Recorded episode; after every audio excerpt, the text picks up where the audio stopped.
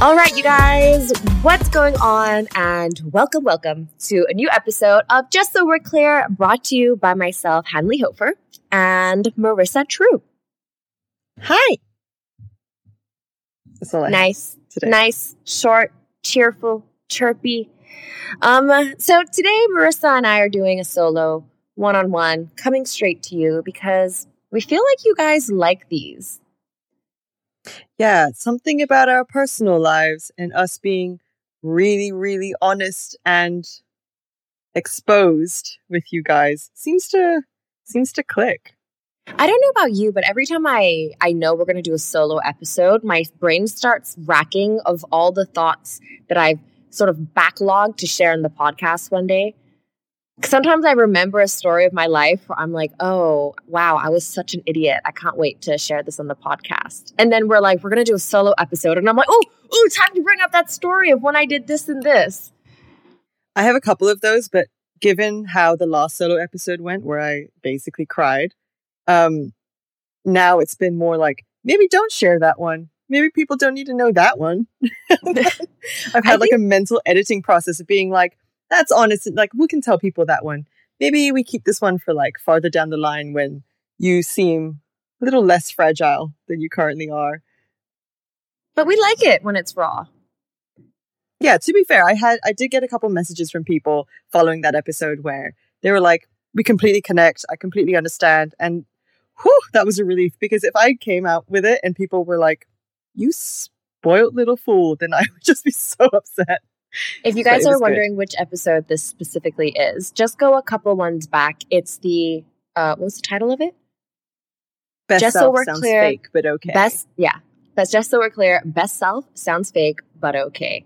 Um so I think for this episode we've kind of decided a theme, and the general theme is breakups, which can go Hmm. two ways, right? You've got because I mean, think about it. We like growing up, everyone knows about the big like romantic breakups, but there's also like friendship breakups, which I which are like firstly more common than heart breakups, but equally devastating, I'd say.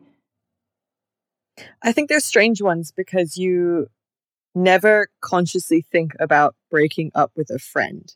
It's never a conscious act. You kind of either, I guess you assume you let the relationship fade and just suddenly it's, oh, I guess we're not that close anymore, rather than make the conscious and active decision to turn to someone and be like, I don't think we can be friends for a while or Yeah. ever again.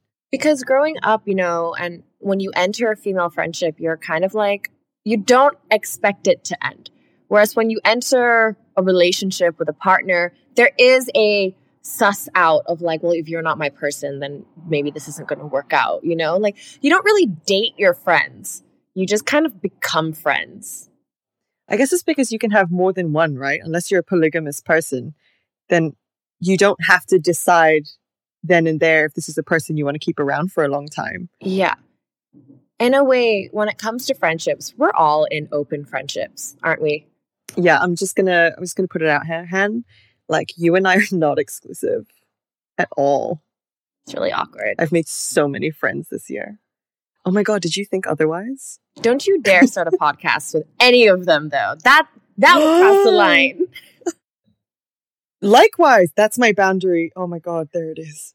Setting How, your oh, you can't. But I think every every woman, um, every man as well. I mean, I think everybody gets shaped by one or two like friendship breakups. You know, like I can pers- I can definitely say that I've had a few friendship breakups in my day. Um and it haunts you. Like it like it really like scars you and and when I reflect on it, yeah, I mean, they're common and they're just not talked about enough. So I think today we'd like to break down like the effect of when a friendship turns toxic, like what the fuck toxic even means in regards to friendship and ways that we've coped and ways that we found has helped us along the way of figuring out this whole relationships situation. Mm. I mean, if I think back on a toxic friendship or one that I had to walk away from and decide that it wasn't serving me any good, it was definitely one I had in high school. because I don't know why I tolerated or stood for it, but basically, I did have a very close friend. She was actually my best friend at the time. Um, but I never felt like my self esteem was good around her. I never felt like I never felt like I was kind of being praised for my achievements or who I was. And it was to the extent that she would begin spreading rumors about me. She would spread room. She would tell, feed me rumors to basically keep me feeling insecure and not confident at all in my own social ability. And it was so strange. And it kind of came to a boiling point a few years after university end, uh, after school ended and we were in university, where I actually had to turn to her and say, I can't take this anymore. I can't have you in my life. I wish you the best, but I will not be in your picture. And that was the strangest conversation I think I've ever had with a friend. So, you mean she was like, she was like gaslighting you? Oh, big time. So she, oh, I remember, I can actually give you a few instances which sound, I mean, they sound kind of teenager. I guess they were teenager at the time. I was 17, 18. But if I had like a crush on a boy, she would tell me that there were rumors about a prank being put against me so that the guy would ask me out and that if I said yes, everyone was going to make fun of me. What? Or that there was like a dare going around of who would have the audacity to take Marissa of all people on a date because she was so intense and so, you know, nerdy. And um oh, and it got so much worse when we got to university because she ended up coming to my university. She she turned people I didn't know against me. And I actually had a reputation amongst this group of people in my own university town as this villain, like this super villain, this evil, selfish, conniving, manipulative person who was basically puppet mastering her well being. And I remembered, I remembered, I think it was in my last year of university, someone, I'm meeting someone at a party, and I said my name, and they went, wait, do you know this person? I went, yeah, yeah, yeah. We used to be friends, but it's a bit of a shit show. It was a bit of a mess. And they just went, oh my God, you're that Marissa? I've heard like uh, everything that I've heard about you seems so incorrect. And I was like, wow. Wow, this person really went I've out of her way to like, yeah, this person really went out of her way to just like try to paint you a certain color. Wow. So that, I mean, it was that, bizarre. It, that in a nutshell sounds like a really toxic friendship. Like she was toxic to you. And she like she just sounds like a toxic person. But that was the weird thing about it was that I think there's always this part of you that questions when you're addressed with a toxic situation of how am I contributing to this? Mm. Like what am I doing to feed this sort of narrative? Like what like how how do I have to hold myself accountable for what's happening? I genuinely had nothing. Like I yeah. I went above and beyond to make sure that she was okay. If she called at 2 a.m a.m. crying, I would turn up or I would get her to come to mine. Like none of it added up. So it was one of those situations where I was like, there's just no winning. Yeah. And for the sake of my own well being, I just have to back out and be like, listen, you're on your own because I can't do this. I think that's a really important thing all of us learn along the way. It's when we really recognize when the boundaries have been crossed and then stand up for ourselves in it standing up for ourselves sometimes is the hardest thing to do. And I think that's like that's a like people don't we don't share that enough because everyone really like covets covets being like confident and and everyone's like, "Oh, she got that. That comes so easy." But standing up for yourself and, you know, voicing your needs, it's a practice. The other day I shared this Instagram story of like the importance for expressing your needs because I've gone through something recently where I realized that I wasn't being confident in expressing my needs. And the reason that was is because I wanted to just make the people around me comfortable. And you know, as women, we have a nurturing demeanor. So we want to make sure that we sure don't want to drive any conflicts. Yeah. We don't want to have conflict. We don't want to be a burden. We just want to help. We just want to make things cozy, even if it means like sacrificing our needs or or compromising our needs for others. Mothers do this all the time, by the way. But it's mm. like the practice of expressing your needs and standing up for yourself. It's freaking hard it's hard because it's those moments where you realize that it's like, oh my God, I need to back me. I'm my own cheerleader in this. I got me, go, go, go. But then it's also like learning the practice of the delivery of expressing your needs. But I think it's it's tricky because I think we always consider that in the context of a relationship. Like what are your needs when it comes between you and a partner? But then when it comes to a friendship, having needs is almost strange because you're kind of friends almost separate from your needs. You're friends yeah. because this person isn't serving a particular purpose, it's because you just get along great. But then that doesn't mean that you don't have boundaries to respect. And I think setting boundaries in friendships are almost fuzzier around the edges than setting boundaries in a relationship or a breakup even. For sure. It kind of feels like in in in relationships, you can like literally draw and write out your boundaries in a way that is so black and white and understood. You can have these chats yeah. and these deep and meaningful. Like you can like, straight up say, like I need. I'm not this. open to threesomes. Yeah. Okay. I need this, but then when it comes to friendships, you yeah, you're right. You don't communicate them, and it's like this uncommunicated but understood language, and it it's weird, right? That we don't have that. I think one thing as well, though, with friendships is that a lot of, well, I mean, I don't know about you, but for me, one of the harder things of growing up and and just you know evolving as we do is like having perspective shifted on the friendships from my childhood. Mm-hmm. Childhood friends, like then versus now, who you are versus who you were, is so complicated to narrate, I feel. I mean, I've gone through something recently where I've known a person for basically my whole life.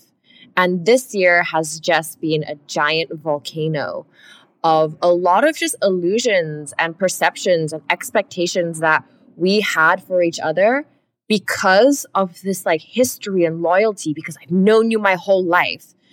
And it's kind of like you know people so well, you know them the whole life that the idea that they can change just, it's just not available to you. So when you realize that they have changed, because we all change all the time, and you kind of take a step back and you ask yourself, like, if I had met this person in my life now, would we be friends? Like, how many mm-hmm. of us have those, like, I don't know, like teenage friendships, like early 20s friendships, like friendships from our party days or from our preschool days, where we are opposite them now and we hear about each other's lives and our decisions, and we can't help but make a judgment because we're human and we're like, would I would we be friends if we met now? Yeah. And that's something that I've been struggling to like navigate around. Like how do you yeah, how do you like sit with that? What do you do when you're like, "Oh my god, my boundaries and everything would have been crossed, but then I'm tied by this loyalty because of time." Mhm. Uh, it's it's one of those things where I think the example that I gave was very much a clear case of you don't fit in my life because you are not good for me. So I'm going to kind of basically break up with you as my friend. I think in your example, it's more about you're both evolving in different, different directions and your lives are taking you to different places. And it's like, okay, well, how strong does the hook stay? And in this evolution, do we still have that, you know, that little lock and key that fits for each other anymore? Mm. And I think that's a really, I think that's a that's a harder one to face because at least, you know, in my story where you're being mistreated and disrespected, you can stand up for yourself and say, "Nope, I'm not going to stand for that. I have more self-respect. Goodbye." While yours is, what do we do now? Like, where do we go from here? Yeah, and it's it's strange. It's so open ended, and I I think that's a tricky one as well because that's not something you necessarily want to let go of because that means that the care is still there, the affection is still there. You still want them to do well, but it's more like, how do they fit in my picture, even if I want the best for them? Yeah. And I feel like this happens so often, so all, like all the time. I was talking to my boyfriend and I was sharing about the situation of this person that I know my whole life, but we're, we're becoming such different people. And it's just like, how do we navigate around this? And he was telling me that this happens to him too. And, but it happens with such different subjects. For example, like his friend turned into their faith heavily and became extremely religious. And because of that, their lives were so different that even though there was still love there, they just didn't fit in the picture anymore. And then there are those who suddenly like have babies and marriages. You have friends that just become like overnight parents, family unit, family unit all in one, and you're like, oh shit, you're a full blown adult. and I'm still here just celebrating when I get my period. Like we're exactly. we're Like, you got a points of our mortgage? Yeah. I think, yeah, I. It's a tricky one because I feel like on some level they then always stay your friend. Like if you hit them up and you catch up, you will always get along. There will always be some semblance of the original bond that ties you together. But it's just, I think it's just no longer the friendship priority, right? It's Yeah. not the first person you go to. It's not the first person you call when in crisis or when you have exciting news. They sort of, you rejig your people, I guess. Yeah. So it's not really, it's not really like a, it's not really a breakup, I guess. It's just like a, a fading of the strength of a bond. Yeah, like it doesn't break, but it it just changes. I think one of the things that is hard to do in general is to not take things personally Mhm. in anything in life. Like, oh my, I, I take, I, I mean, it's a practice to not take things personally that you know I'm trying to do more of, because when you realize that, you know, by not taking anything personally, you get to live just a so much more stress free life. Because you're like, not my problem. I'm cool. I'm cool. But when it comes Peace to friends, Bye bye. yeah, but when it comes to friendships and friendships ending, friendships evolving, people changing, I feel like relationships are just so key and they're such mirrors that not taking things personally when you've like got such an investment in your heart with people can be hard to do. I struggle with it sometimes. I'm thinking about um, whether I feel like I've always been the one to make assessments of people I want to keep close to me because I'm I'm I'm fairly I'm a homebody. Like if I'm going to go out with my friends, it's got to be people I care about and people I'm willing to make that effort for, right? And I think a lot of that changed over this year because in sort you know, in being in lockdown and whatever else, the people you keep in touch with are maybe not the people you expected to to speak to the most. And the people you hung out with the most before all of this stuff happened last year they're suddenly not your people anymore. And that's strange because that's almost like the unsaid weakening. Like you just kind of know like both sides kind of just know oh we're drifting and that's okay. It's almost like there's almost like a silent piece to it but then i also remember back in middle school that was actually my first friendship breakup because I was friends with two girls. And one girl and I always butted heads. And, but like, I, you know, I still respected her, but I found her really difficult to be around. But I was kind of like, you know, we're friends. This is just what we do. And she was the one that turned around and broke up with me. She turned around and was like, I just can't be friends with you anymore.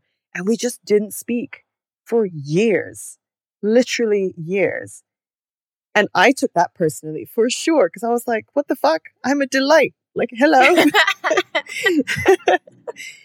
but I mean, that's when we were 13 years old. That wasn't even a concept back then, I don't think. Did we pioneer this?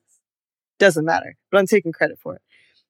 But literally, maybe 10 years later, I get a message on Facebook being like, hey, how are you? And it was her. And we got along better than we ever did.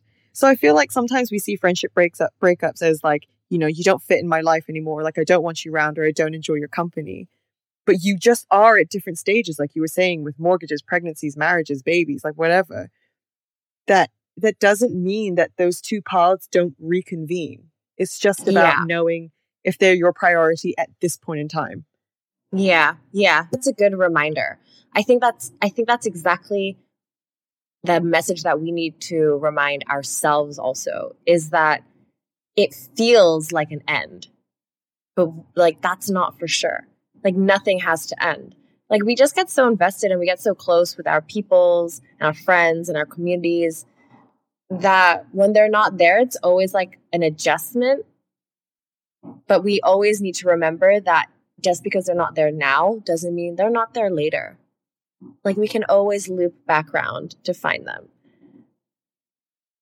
I guess it's almost it's almost in a way it's like a, it's like a romantic breakup right like you you know you kind of have to cut ties for a while you know you have to go your own separate ways but that doesn't mean that farther down the line you know you won't run into each other and then be on different pages to you know whatever circumstances caused you caused you to leave things where they were at that point in time and then you could just be completely different people who are much more compatible or the opposite not compatible at all to the extent that you can encounter each other five ten years later and be like no, we don't work anymore, and that's fine because both of us see it.